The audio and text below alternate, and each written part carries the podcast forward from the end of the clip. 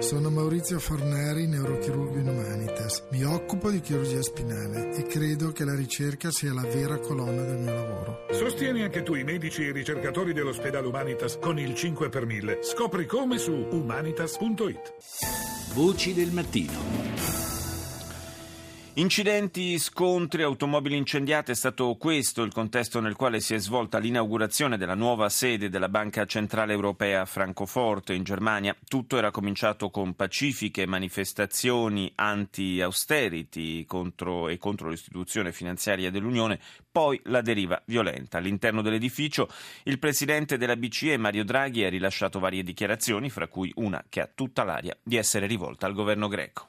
The euro area is not a political union yet, of the sort where some countries permanently pay for others, like it happens within one single country. La zona euro, ha detto Draghi, non è ancora un'unione politica del tipo in cui alcuni paesi pagano in modo permanente per altri, come succede in una singola nazione, all'interno della quale ci siano regioni più floride che pagano per le altre. È sempre stato chiaro che i paesi dell'eurozona debbano essere in grado di camminare con le proprie gambe, che ciascuno sia sia responsabile per le proprie politiche.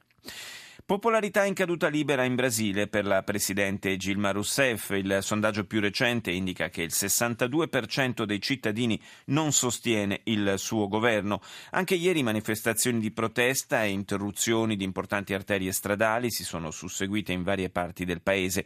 La presidente ha reagito tentando di cavalcare l'onda di indignazione popolare per gli scandali che hanno investito il mondo politico e imprenditoriale, con particolare riferimento alle tangenti versate dal colosso petrolifero nazionale Petrobras.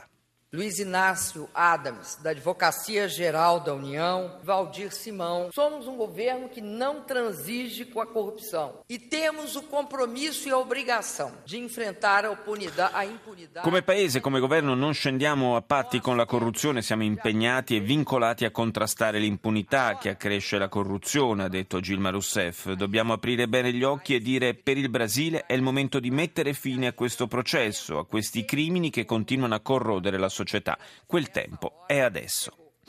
Proprio nel giorno in cui ha celebrato il primo anno del ricongiungimento della Crimea alla Russia, Putin ha annunciato la firma di un trattato di integrazione con l'autoproclamata Repubblica dell'Ossetia meridionale, un'iniziativa immediatamente denunciata dal Dipartimento di Stato americano e che ha suscitato irritate reazioni anche da parte naturalmente del governo georgiano.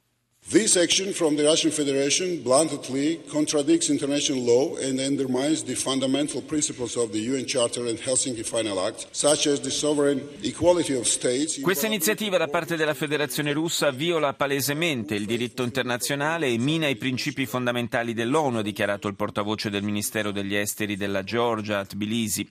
Principi come la sovranità degli Stati, l'inviolabilità delle frontiere e l'integrità territoriale. Il governo georgiano condanna la firma di questo cosiddetto trattato che è diretto appunto contro la sua sovranità e l'integrità territoriale del nostro paese e in modo simile a quanto accaduto per l'Abkhazia costituisce una vera e propria annessione della regione occupata.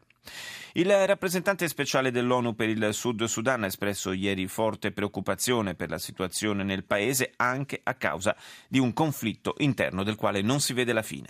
We're already in a very precarious situation after 15 months of conflict, and it's almost exactly 15 months of conflict.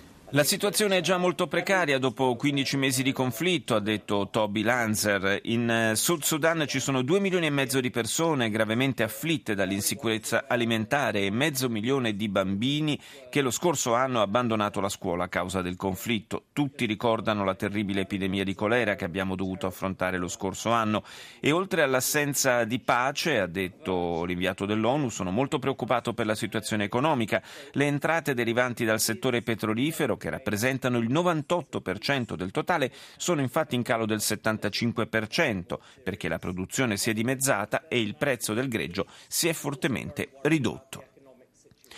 Ieri vi abbiamo proposto un servizio dell'emittente araba Al Jazeera che raccontava quante migliaia di combattenti stranieri fossero confluite in questi mesi in Siria per sostenere il regime di Bashar al-Assad. Ne parliamo stamani con Alfredo Mantici, direttore editoriale di Lookout News. Buongiorno. Possiamo davvero dire che questa in Siria e Iraq è la guerra dei foreign fighters da tutte le parti. Abbiamo sentito in Iraq, sappiamo quanti eh, siano partiti da molti paesi del mondo, anche a migliaia dall'Europa purtroppo, per andare a combattere al fianco dell'ISIS, ma anche quanti eh, siano confluiti in Iraq eh, per combattere a fianco dei peshmerga kurdi e delle forze irachene. E adesso viene fuori anche questo aspetto. Eh, ci sono migliaia di possiamo anche in qualche caso dire forse soldati, visto che eh, quando parliamo di, eh, delle, de, dei guardiani della rivoluzione iraniani, eh, praticamente insomma, sono un movimento paramilitare eh, e, e, combattono a migliaia al fianco di Assad. Possiamo dire che l'Iran in qualche modo è un attore eh, vero e proprio di questa guerra? Ma innanzitutto non dobbiamo dimenticare che la guerra in Siria e quella in Iraq è una grande guerra civile all'interno dell'Islam. Le due grandi anime dell'Islam, quella sunnita e quella sciita, si stanno affrontando in una sorta di resa dei conti dopo anni e anni di tensioni. È comprensibile quindi che sul terreno si schierino non soltanto le forze cosiddette nazionali, ma arrivino a sostegno di Assad, che è un alawita e quindi uno sciita, arrivino combattenti sciiti sostegno dell'ISIS si schierino i sunniti. Detto questo e quindi ricondotto il conflitto all'interno di una guerra civile interreligiosa, il conflitto siriano va ricondotto anche nel confronto strategico eh, tra Iran e Turchia. La Turchia sostiene più o meno apertamente i sunniti e l'Iran sostiene apertamente gli sciiti, apertamente al punto che ha mandato suoi soldati, i suoi pasdaran a sostenere Assad.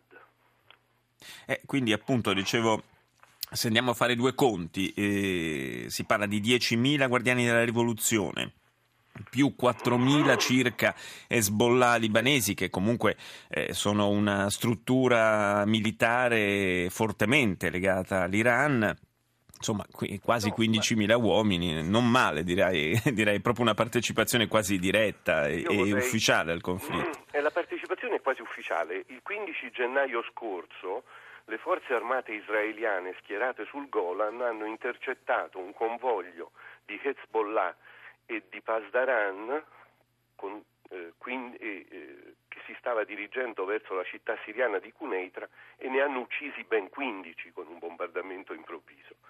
Quindi la presenza di Hezbollah libanese sciita e la presenza di forze armate iraniane più o meno ufficiali, i Pasdaran, i guardiani della rivoluzione, non sono un corpo formalmente costituito, dimostra che l'Iran è interessato a mantenere una presenza nello scacchiere, è interessato per motivi religiosi prima di tutto, per difendere le comunità sciite e politici per, nel quadro del confronto con il vicino turco. Possiamo dire che probabilmente da questo grande conflitto in Iraq e in Siria alla fine uscirà un Medio Oriente con equilibri ridisegnati con equilibri e con confini ridisegnati, mm. perché mm. non ci dimentichiamo che i confini di quello che è oggi il Medio Oriente vennero stabiliti nel 1919 a Versailles, senza tener conto appunto delle differenze etniche, tribali e religiose. Oggi quella che io in un altro momento ho definito la guerra dei trent'anni, la stessa guerra che ci fu Crist- eh, in, sì. tra cristiani, tra cattolici e protestanti, si sta svolgendo in Medio Oriente. Come la guerra dei trent'anni ridisegnò le frontiere europee, così la, la, guerra che è in corso ci consegnerà un Medio Oriente eh, meno grossolanamente suddiviso mm. di com'era. Sì, ha un prezzo peraltro un molto, prezzo molto caro. Molto, molto caro. Grazie ad Alfredo Mantici, direttore editoriale di Lookout News, eh, per essere stato con noi.